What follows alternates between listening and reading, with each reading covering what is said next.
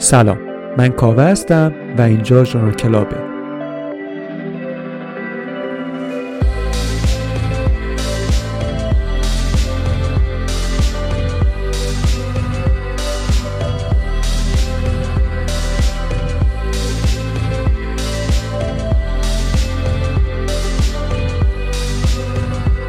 توی اپیزود چهارم ژورنال کلاب پای صحبت دکتر امید مرجمکی میشینیم. ایشون پزشک و متخصص پزشکی ورزشی و مسئول کمیته آموزش هیئت پزشکی ورزشی هستند و توی این سخنرانی در مورد مزایای متحول کننده ورزش بر روی مغز برامون صحبت می‌کنند. این سخنرانی توی گروه تلگرامی مدرن کاجیتیشن برگزار شده. بریم که این سخنرانی بشنویم.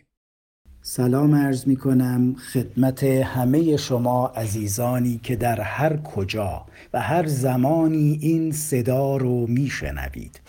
من امید مرجمکی هستم پزشک و متخصص پزشکی ورزشی و قرار در نیم ساعت پیش رو راجع به اثرات ورزش بر روی مغز با هم صحبتی داشته باشیم در ابتدا عرض کنم این بحث بسیار درازدامن هست. به خاطر اینکه هم بیماری های و وضعیت های مغزی بسیار زیاد هستند و هم آثار ورزش و راه های این اثرها خب بسیار هستند و در یک سشن کوتاه نمیشه با دیتیل راجبشون صحبت کرد.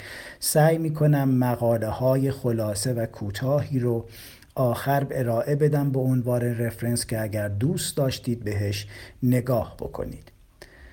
از دو جنبه راجع به اثر ورزش بر روی مغز صحبت می کنیم یکی از جنبه اثر مستقیم بر روی وضعیت مغز چه در مغز سالم و چه در مغز بیمار. یک جنبه هم راجع به اثرات غیر مستقیمی که ورزش بر روی سلامت مغز داره. یعنی چی؟ یعنی اینکه بر فردی که ورزش می‌کنه ممکنه دچار چه حالاتی بشه یعنی چه بیماری هایی رو دچار نشه یا چه مزیت هایی رو به دست بیاره. در ابتدا راجع به آثار غیر مستقیم ورزش صحبت می کنیم. فردی که ورزش نمی‌کنه در معرض بیماری ها و اختلالات زیادی هست که تقریبا دیگه همه ما پا حد زیادی با اینها آشنا هستیم.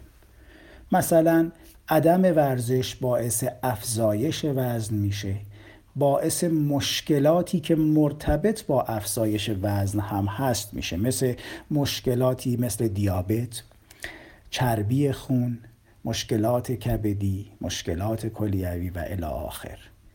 به طور ثانویه مغز ممکنه تحت تأثیر این اختلالات قرار بگیره.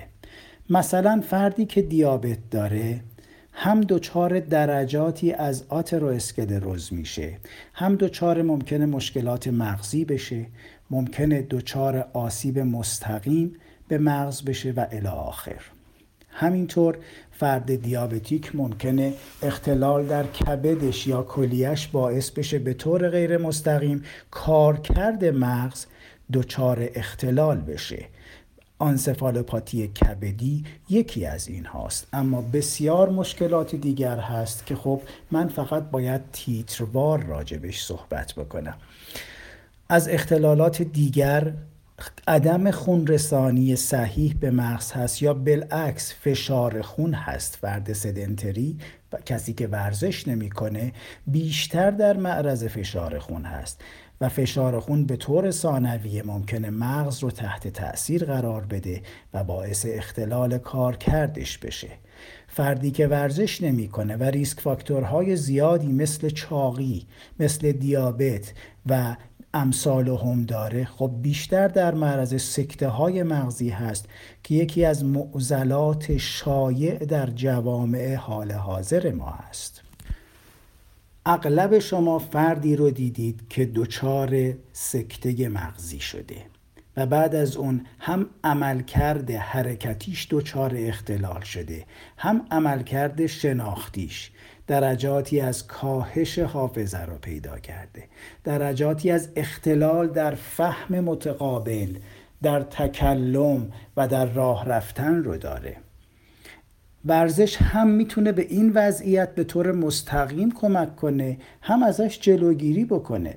ببینید ریسک فاکتورهای سکته مغزی اغلبشون مواردی هستند که با ورزش قابل پیشگیری هست.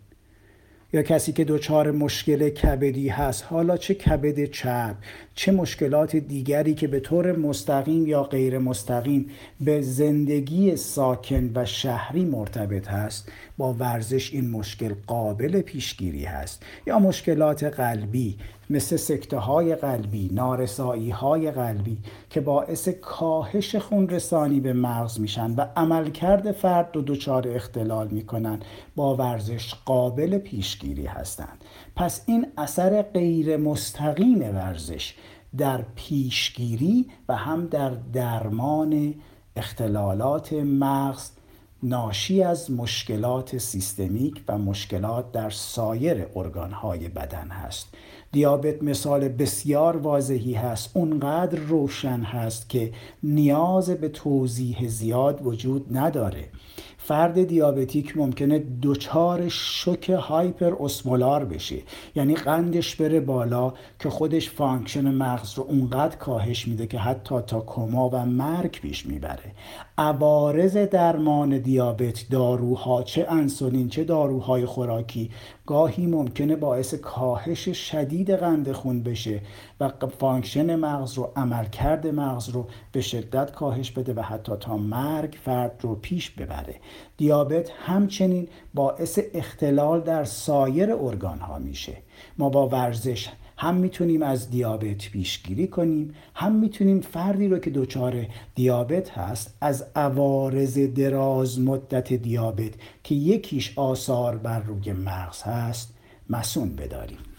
خب این مقدمه ای بود راجع به آثار غیر مستقیم ورزش بر روی مغز یعنی درمان بیماری ها و اختلالات و پیشگیری از اختلالات و بیماری هایی که ممکنه عملکرد مغز رو تحت تاثیر قرار بدن. اما ورزش به طور مستقیم هم بر روی مغز آثار بسیار زیادی داره که هم می‌تونه عملکرد مغز سالم رو ارتقا بده و حفظ بکنه هم مغز دچار اختلال رو می‌تونه پیشرفت بیماری رو درش قدری کاهش بده. مکانیسم های فراوانی در مورد اثر ورزش بر روی مغز مطرح هست. اونقدر زیاد که اگه بخوایم اینها رو تیترم بکنیم باز هم شاید زمان کم بشه. من چند مورد رو میگم که خب شاخصتر هستند و توضیحاتی هم در این مورد خواهم داد. یکی افزایش BDNF یا Brain Drive Neurotrophic Factor هست. دیگر کاهش استرس های اکسیداتیو هست. دیگری کاهش التهاب سلول های مغزی و دیگری بهبود جریان خون مغزی و به تبع اکسیژناسیون مغز هست. ورزش می‌تونه هم angiogenesis رو افزایش بده یعنی رگزایی و تولید عروق رو افزایش بده که برای اکسیژناسیون مغز نقش بسیار حیاتی دارن. هم می‌تونه neurogenesis رو یعنی افزایش نورون ها رو در پی داشته باشه و هم synaptogenesis یعنی افزایش سیناپس ها خب این از چه طریقی ممکنه؟ طرائق متفاوتی هست. یکی اینکه فعالیت عضلانی دیده شده که BDNF رو در خون افزایش میده. به چه شکلی افزایش میده؟ مکانیسم های زیادی مطرحه. یکیش اینه که باعث میشه که از پلاکت ها release بشه یعنی آزاد بشه و سطحش بالا بره و باعث بشه که از سد خونی مغزی عبور بکنه و باعث این مواردی که گفتیم بشه. هیپوکامپ از جمله مناطقی در مغز هست که اهمیت بسیار زیادی در حافظه داره در شناخت داره. و هر چقدر محافظت بشه و هر چقدر نوروژنزیس درش بیشتر باشه حافظه بهتر خواهد بود. و دیده شده از اون بخش هایی هست که حتی تا سنهای بالا هم امکان نوروژنزیس درش وجود داره و ورزش می‌تونه باعث بشه که این روند تسهیل و تسریع بشه و نوروژنزیس افزایش پیدا بکنه. در مطالعه دیدن که در موشهای باردار که ورزش کرده بودند با تردمیل جنین اینها هیپوکامپش نورونهای بهتر و سیناپسهای بیشتری داشت و همچنین آکسونهای بیشتری در اون ناحیه وجود داشت.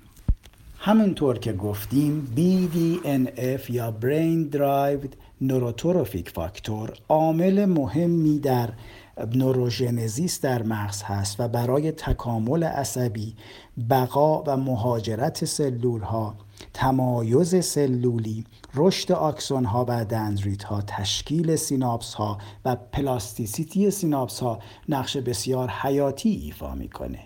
دیده شده در مشکلات مغزی این فاکتور یعنی BDNF کاهش پیدا می‌کنه که مارکر مهمی برای تشخیص این اختلالات هست. و همونطور که گفتیم ما با ورزش می‌تونیم این فاکتور و سطحش رو در خون بالا ببریم که باعث بشه که این سلول های مغزی حفظ بشن و افزایش پیدا بکنن و پلاستیسیتی داشته باشن و به طبع اون مشکلات شناختی مشکلات حافظه‌ای به شدت کاهش پیدا می‌کنه. یک ارگان مهم داخل سلولی ما میتوکندری هست که نقش حیاتی داره برای ما. در تنفس سلولی نقش فعالی داره و هر جا که ما تنفس داشته باشیم یعنی هوازی باشه این فعالیت میتوکندری نقش داره نقش در انرژی زایی داره و هر چقدر تعدادش بیشتر باشه عملکرد و function سلول بهتر خواهد بود. در ورزشکاران حرفه‌ای تعداد میتوکندری افزایش پیدا می‌کنه در سلول ها به خاطر همین هم ظرفیت هوازی اینا بسیار بالا میره. در سنتز و گوارش چربی ها اثر داره میتوکندری. به خاطر همین هم هست که در ورزش های طولانی ما چربی سوزی خواهیم داشت که هم باعث کاهش وزن هم باعث بهبود composition بدنی ما میشه. و به عضلات ورزشکارای حرفه‌ای بسیار بیش از سایر افراد دارای میتوکندری است. همچنین در مغز همچنین اتفاقی میفته و افزایش میتوکندری در هموستاز کلسیوم و آپوپتوز موثره از مرگ زود هنگام سلولی جلوگیری می‌کنه. function سلولی رو بسیار بهبود میبخشه و باعث میشه که مغز فعالیت هم شناختی هم عملکردی هم موتور و هم حافظه‌ای بهتری داشته باشه. ورزش خونرسانی مغز رو بهتر می‌کنه. هم با وازودیلاتاسیون و گشادی عروقی که باعث میشه خون بیشتری به مغز برسه و هم پیشگیری می‌کنه از آترو اسکلروزیس و تنگ شدن عروق مغزی و اکسیژناسیون مغزی رو ارتقا میده و این خودش یکی از نفهای بالای ورزش هست به خاطر اینکه هر چقدر اکسیژن بیشتر و بهتری به مغز تحویل داده بشه کارکرد مغز بهتر و درستتر خواهد بود. قبل از اینکه وارد نقش ورزش در مورد بیماری ها و اختلالات بشم می‌خوام یک توضیحی بر طبق اون تاریخچه تکاملی در مورد انسان و مغز و ورزش بدم. ببینید ما انسان ها شاید شبیه به نزدیکترین نیاکانمون که همون میمون ها هستن یک زندگی ساکن داشتیم. ولی از وقتی که شدیم یک موجود شکارگر و جستجوگر نیاز پیدا کردیم که فعالیت بدنی بیشتری پیدا بکنیم. و خود این فعالیت بدنی باعث یک سری سازگاری ها در ما شد. یعنی بدن ما به طور کل برای فعالیت بدنی بالا شکل گرفت. نوع زندگی ما بود که این سازگاری رو ایجاد کرد. یک موجود شکارچی و جستجوگر اگر نمی‌تونست به سرعت حرکت بکنه شاید از گرسنگی میمرد. و این قابلیت بود. هر کسی بیشتر می‌تونست فعالیت کنه بیشتر می‌تونست بدوه بیشتر می‌تونست دنبال مواد غذایی بگرده. خب این سالمتر میموند غذای بهتری دریافت می‌کرد و function بهتری داشت. و اگر کسی این قابلیت رو به هر دلیلی نداشت ممکن بود در پروسه رقابت حذف بشه. در طول زمان این با ما مونده. یعنی بدن ما کل سازگاریهاش با حرکت و تحرک و فعالیت بدنیه. اما در دو سده اخیر که هرچه ماشین بیشتر شد و هرچه فعالیت ما کمتر شد و به ماشین ها سپردیم فعالیت رو بدن ما ناخداگاه دچار مشکلاتی شده. متابولیسمش تغییر کرده. میزان چاقی بالاتر رفته و نمی‌تونه اون عمل کرده خوب خودش رو داشته باشه. این از عوارض زندگی مدرن هست. اما راه چارش بازگشت به اون الگوی پیشینی یعنی فعالیت بدنیه. حالا که ما نمی‌تونیم دیگه از همه کارا رو بدنی انجام بدیم کشاورزی رو با دست انجام بدیم یا بیایم امور روزمره رو بخوایم با بدنمون انجام بدیم و واقعا شدنی هم نیست چون بسیاری از چیزها ماشینی هست و حالا دیگه اینترنتی هم شده. ما مجبوریم که نوعی فعالیت بدنی به شکل ساختگی داشته باشیم. قبلا راجع به اسپورت و exercise و physical activity توضیح دادم. اینجا نمی‌خوام که دوباره تکرارش کنم. انشالله اگر فرصتی باشه اصلا در مورد تاریخچه sport exercise و physical activity با جزئیات بحث خواهم کرد. ولی به این بحث امروز شاید مربوط نشه. ولی به هر حال ما ناگزیر از درجاتی از فعالیت بدنی هستیم. ناگزیر از ورزش هستیم. به خاطر اینکه سلول های ما اگر این کار رو انجام ندیم عملکردشون از دست میره. بخشی دچار آتروفی میشن. یعنی مثلا شما ببینید ای که فعالیت نداره ورزش نمی‌کنه یا ای که چند وقت شما مثلا آسیب دیده و ازش استفاده نمی‌کنید چقدر لاغر میشه؟ چرا فکر نمی کنیم همین اتفاق ممکنه در مغز بیفته؟ یعنی بخشی از سلول ها خاموش بشن آتروفی بشن وقتی ازشون کار کشیده نمیشه خب به طب اینها در واکنش میان خاموش میشن و از دست میرن. اما هر چقدر ما چه به شکل فعالیت فیزیکی و چه به شکل فعالیت شناختی فعالیت های مثل کتاب خواندن مثل حل مسئله این مغز رو بخوایم ازش کار بکشیم خب باعث میشه که عملکردش از دست نره آتروفی صورت نگیره و در دیرسالی مشکلاتی که امروز به عینه داریم مشاهده می کنیم اتفاق نیفته چقدر الان افراد دچار مثلا multi-infarct dementia میشن یا دمانس ناشی از سکته های متعدد؟ یا آلزایمر که امروز خیلی هم میشناسیمش البته اینم بگم خیلی از مواردی هم که میگیم آلزایمر ممکنه سایر مشکلات مغزی باشن که دیگه الان هر کسی اون ظاهر رو داره. ما میگیم آلزایمر. یا مثلا پارکینسون و موارد دیگر.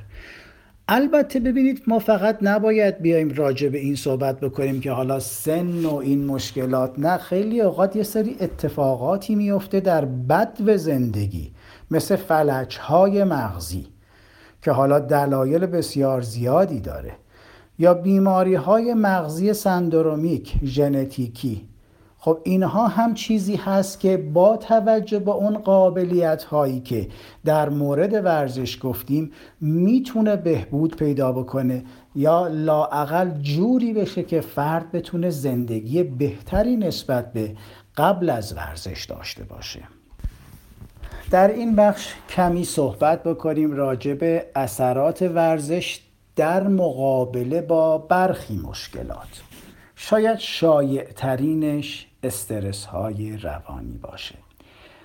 زندگی امروز پر از استرس های روانی هست. به دلایل متعدد. زندگی امروز خودم رو در نظر بگیریم. آثار اقتصادی در زندگی همه ما موجوده. مسئله کرونا هم که علاوه شده. خود این کرونا هم ترس از بیماری باعث دردسره هم بیمار شدن اطرافیان هم بیمار شدن خودمون هم عوارض اجتماعیش مثل قرنطینه طولانی مدت مشکلاتی که باید بکشیم برای اینکه مثلا بیماری رو دوچار نشیم یا انتقالش ندیم. و مشکلات دیگر مشکلات اقتصادی ناشی از بیکاری. حالا جدای از اون تحریم که علاوه شده همه اینا باعث میشه که استرس ها امروز واقعا زیاد باشن. استرس چه کار می‌کنه با ما؟ آثار منفی فراوانی داره که شایع ترینش رو حالا بخوایم بگیم همون افزایش استرس هورمون ها هست. هورمون های استرس که مثلا کورتیکوستروید ها هستند اینها آثار فراوانی دارند بر روی بدن. از پوکی استخوان بگیر تا تخریب سلولی تا موارد دیگر. روی مغز هم آثار منفی دارند. هم روی عملکرد شناختی هم روی حافظه هم روی حتی عملکرد حرکتی. یکی از آثار مثبت ورزش مقابله با همین اثر هست. یعنی چه؟ یعنی میاد کورتیکوستروید رو اون excess ش رو افزایشش رو مهار می‌کنه. به چند طریق هم این کار رو می‌کنه. یکی این که میاد اون پروتئینی که کورتیکوستروید رو بهش bind میشه متصل میشه افزایش میده. یکی این که تبدیل می‌کنه به متابولیت های کم ضررتر و خب آثار دیگری هم داره که بماند همین تیتروار بدونیم که می‌تونه با آثار ناخوشایند استرس بر روی بدن مقابله بکنه همچنین می‌تونه از میزان استرس هم کم بکنه. شما وقتی که ورزش می‌کنی روزی چهل دقیقه پنجاه دقیقه شست دقیقه فکرت کمتر معطوف مشکلاته و در حین ورزش کردن بیشتر حواست به بدنت هست. بیشتر داری فعالیت فیزیکی می‌کنی و خود این باعث میشه که استرست هم تا حد زیادی کنترل بشه. اینجا یه سوالی پیش میاد. اینکه ورزش خودش یک فعالیتیه که ممکنه محور هیپوتالاموس، هیپوفیز و ادرنال رو فعال بکنه و خودش ممکنه کورتیکوسترویدها رو زیاد بکنه. پس اینکه خودش علاوه کردن یک استرس هورمون هست و تشدید مشکلاته. این چه پاسخی داره؟ باید این رو به شما بگم. بله. اگر ورزش شدید باشه خودش یک استرس بزرگ محسوب میشه و ممکنه این آثار رو داشته باشه که البته باز هم روش هایی مثلا در ورزشکاران حرفه‌ای که خب شدید ورزش می‌کنن و واقعا ما می‌بینیم آثار ناخوشایند هم داره باز روش هایی برای مقابله با این وجود داره. اما ورزش متوسط خیر. یعنی همینطوری که ما ورزش متوسط می‌کنیم و کمی کورتیکوستروید و استرس هورمون ها آزاد میشن بدن کم کم با این قضیه آداپت میشه و یاد می‌گیره چطور مهارش بکنه راه مهار کردن اینها رو به توسط مسیرهایی که بهتون قبلا توضیح دادم می آموزه و می‌تونه کنترلشون بکنه. همین هست که می‌تونه با آثار مخرب کورتیکوستروید ها و استرس هورمون هایی که در استرس ها رها میشن مقابله بکنه. اختلالات استرابی امروز دیگه بسیار شایع هستند. چه در نوجوان ها به دلیل هورمون های دوران بلوغ چه در ما افراد حالا سالمند و بزرگسال به دلیل هم درونی یعنی مشکلات ژنتیکی ارسی هم به دلیل شرایط بیرونی اغلب ما درجاتی از استراب رو تجربه می کنیم و خود این استراب باعث کاهش عمل کرده مغز ما میشه. حافظه ما کم میشه. ارتباط ما با دیگران مختل میشه فهم ما پایین میاد. ما مدام در حال اسپاسم هستیم در حال گرفتگی هستیم. کلینیک خود ما چقدر افراد مضطرب میان. با نشانه های بدنی با درد گردن درد کمر عضلات رو دست می‌زنیم. سفت پر از taut band یا پر از trigger point که همه نشانه های یک انزایتی مزمن هست. و خب ورزش یکی از روش های مقابله با این مشکل بسیار شایع هست از چه روشی این کار رو می‌کنه؟ من باید کوتاه بگم وارد دیتیل نشم چون هر کدام اینا یک سرفصله. ولی خیلی ساده بگم با افزایش اثر ماهاری گابا این کار رو انجام میده و خودش باعث میشه که ما این مشکلات در ما هم آثار هم آثار اضطراب کم میشه روی بدن. هم خود اضطراب تا حد زیادی کاهش پیدا می‌کنه. یکی از استرس های مهم استرس های اکسیداتیو هستن. رادیکال های آزاد اکسیژن به هر دلیلی که خب کم هم نیستن توی بدن ما آزاد میشن باعث تخریب سلولی میشن باعث افزایش ابتلا به سرطان میشن باعث ضربه و آسیب به مغز میشن که عملکردش کاهش پیدا می‌کنه. حافظه کم میشه. حالا مثلا آلودگی هوا ممکنه خودش یکی از این استرس ها باشه یا موارد دیگر که حالا بسیار هم متنوع هستن. یکی از راه های مقابله با همین استرس های اکسیداتیو و مهار کردنشون ورزش هست. حالا جالبه که باز همون دوگانه ای که در مورد stress hormone ها گفتم در اینجا هم مطرحه. یعنی ورزش شدید خودش یک استرس اکسیداتیو هست. اما ورزش متوسط خیر.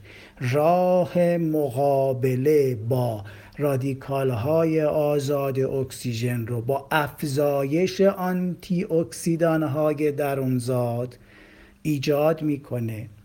و این افزایش باعث مهار این رادیکال های آسیب رسان به بدن میشه. پس یکی از روش های غیر دارویی مقابله با استرس های اکسیداتیو همین ورزش کردن هست. در مورد شرایطی مثل ADHD، افسردگی و مشکلاتی از این دست هم ورزش با بهبود شرایط نوروترانسمیترهایی مثل نورآدرنالین دوپامین و سروتونین باعث میشه که شرایط روحی روانی بیمار بهتر بشه و توجهش هم همچنین بهتر بشه و تمرکزش. و یکی از روش هایی هستش که در کنار درمان های دارویی برای درمان این اختلالات پیشنهاد میشه. چون وقت کم هست نمی‌تونیم خیلی از مشکلات رو دیگه عنوان کنیم. میریم سراغ مشکلاتی که شایرترن حالا مثل آلزایمر مثل پارکینسون مثل بیماری های دیگر شناختی و عملکردی مغز. بله روی اینها هم ورزش اثر بسیار خوبی داره. هم در پیشگیری از اینها اثر مثبت داره و هم در اداره کردن شرایط و منیج کردن اینها اثر داره. حالا چطور این اثر رو اعمال می‌کنه؟ بسیار از راه های مختلف. یکی اینکه گفتیم با افزایش BDNF یا Brain Drive Neurotrophic فاکتور باعث میشه که اون سلول های مغزی کمتر از دست برن سیناپس ها بیشتر بشن چه در هیپوکام چه در سایر بخش های مغزی هم با کاهش اون موارد اون هورمون ها اون آنزیم ها اون ترانسمیتر هایی که باعث رسوب در مغز و آسیب به هسته های قاعده ای میشن این کار رو انجام میده. همچنین میاد چه کار می‌کنه؟ ورزش استیل کلین رو افزایش میده. ببینید استیل کلین در آلزایمر در همون لحظه های ابتدایی بیماری شروع به کاهش می‌کنه. و کاهش استیل کلین خب آثار مخرب زیادی بر روی مغز داره. و ورزش باعث میشه که ما بتونیم با این آثار مخرب مقابله بکنیم چطور هم استیل کلین رو افزایش میده هم رسپتورهاش رو افزایش میده. البته مسیرهای دیگری هم وجود داره که می‌تونه توسط اون ورزش هم با آلزایمر مقابله بکنه هم با آثار پارکینسون مقابله بکنه هم با سایر مواردی که باعث دمانس زوال عقلی زوال شناختی میشن مقابله بکنه و این از اثرات مهم ورزش هست. همینطور که در بخشای ابتدایی هم گفتم خیلی از این بیماری ها با کاهش میتوکندری یا اختلال عملکرد هست که باعث آسیب مغز میشن. و خب ورزش با افزایش میتوکندری و بهبود عملکردش از این اختلال ها یا جلوگیری می‌کنه یا لاعقل شدتشون رو کاهش میده و عملکرد فرد رو بهتر می‌کنه. البته فقط در این بیماری های مغزی اون مسئله شناختی رفتاری نیست که آزاردهنده است. کم کم اینها دچار اختلالاتی در حرکت میشن. هم در تعادل دچار مشکل میشن. هم در جابجایی و راه رفتن دچار مشکل میشن. دیدید هر کدام هم فرمی از راه رفتن دارن اینها. و ورزش لاعقل هم از آستروفی عضلات اینها جلوگیری می‌کنه هم تعادل رو بهتر می‌کنه درک فضایی رو در اینها بهبود میده. و باعث میشه که لاعقل عوارض بیماری که گاهی از خود بیماری کشنده تر هست. مثل زمین خوردن شکستن لگن آسیب به سایر قسمت ها مثلا ستون فقرات آسیب های مغزی که باعث خونریزی های مغزی و مشکلات این چنینی میشه لاقل کمتر بشه. این هم از دیگر فواید ورزش در مشکلات مغزی هست. به عنوان مؤخره چند نکته رو باید حتما تذکر بدم. یکی این که همونطوری که گفتم ورزش باید با شدت متوسط باشه. ورزش شدید آسیب رسان و مزر ورزشی هم که خیلی دیگر خفیف باشه خیلی اثر نداره. دومین نکته اینه که ورزش هوازی نسبت به ورزش قدرتی و کششی اثر بهتری بر روی مغز داره. اما اگر ورزش هوازی همراه بشه و ترکیب بشه با ورزش قدرتی و ورزش کششی و ورزش تعادلی اثر بسیار بهتری در عملکرد مغزی خواهد داشت. دیده شده اگر ما ورزش رو همراه بکنیم با چالش های شناختی مثلا مثل حل مسئله های ساده جدول حل کردن کتاب خواندن یا طرح مسائل معماگونه که باعث میشه فرد مغزش رو در این حال به کار بگیره. این ترکیب اثر بهتری داره. اما حتی اگر این کار هم صورت نگیره ورزش به تنهایی خاص ورزش هوایی هوازی اون هم با شدت متوسط بسیار مثبت هست. یک نکته رو هم بگم. این که هر چقدر ورزش چالش برانگیزتر باشه اثر بهتری داره. یعنی چی؟ یعنی اینکه مثلا شما اگر توی پارکی که می‌شناسی بری پیاده روی بکنی شاید اثرش کمتر از اون باشه که بری در یک مکانی که نمی‌شناسی. وقتی شما مکانی رو نمی‌شناسی چه کار می‌کنی؟ با احتیاط بیشتری گام می‌زنی حواست بیشتر هست که راه رو پیدا بکنی. جلو پا چاله ای نباشه به جایی برخورد نکنی. اما وقتی مسیر رو می‌شناسی پارکی رو می‌شناسی دیگه ناخداگاه شما فقط راه میری. تو ذهنت به چیز دیگری فکر می‌کنی. خیلی فعالیت ناخداگاه هست. این خیلی اثرش شاید کمتر باشه. این چالشی که شما در محیط های ناآشنا دارید خیلی بهتر هست. حتی مقایسه کرده بود مطالعه دیده بود. ورزش در بیرون از منزل خیلی اثر بهتری داره نسبت به ورزش مثلا با تردمیل در خانه با دوچرخه ثابت در خانه. پس در هوای آزاد اولویت داره. و در محیط ناآشنا باز اولویت داره بر محیط آشنا. این نکته بسیار مهم هست در مورد ورزش خاصه برای سالمندان که خب امروز جمعیت ما داره پیر میشه میزان سالمندان زیاد هست و مشکلات مرتبط با سالمندان هم به تب زیاد هست. یک چیز دیگر رو هم بگم. این که خب دیده شده بود دستگاه های شبیه ساز ورزش که ازولات رو به کار می‌گیرند و باعث تحریکشون میشن و امروز هم زیاد هستن. اون اثرات شاید برای ازولات خوب باشه. شاید ازولات رو از آستروفیشون جلوگیری بکنه. از هیچی بهتره. خب چون آستروفی ازولان خودش یک مشکل بزرگه.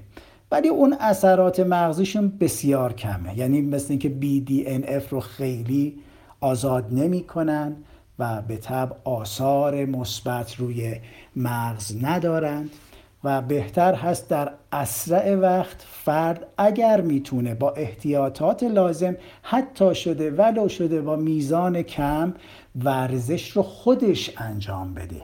و باز تاکید می‌کنم ورزشی که ویت بیر باشه یعنی با تحمل وزن باشه فرد روی پاهای خودش راه بره خیلی بهتر از ورزش نشسته یا ورزشی مثلا مثل دوچرخه ثابت هست. حالا اگر نشه این رو فرد تعادل نداره ایرادی نداره میشه از این ماشین ها استفاده کرد. ولی به هر حال هیچ چیزی جای ورزشی که ویت بیر باشه چه در بهبود عمل کرده ازولانی چه در بهبود تعادل چه در بهبود تراکم استخوان رو نداره. امیدوارم که کمک کرده باشه. مطالب زیاد و خب با اسامی زیاد بود. من واقعا هی سعی کردم اسامی رو کم بکنم و محتوا رو به عرضتون برسونم. دانه دانه اینها پر از اسمهای خارجی پر از ابروییشن هایی است که خود من هم واقعا بعضی وقتا اینا رو با هم قاطی می‌کنم و یادم میره. لزومی هم نداره. دلم می‌خواد که بدانیم که چرا باید در هر حالی ما ورزش داشته باشیم خاصه در شرایط امروز. از همه شما بسیار ممنونم که پای صحبت های من نشستید. امیدوارم که زیاده گویی نکرده باشم.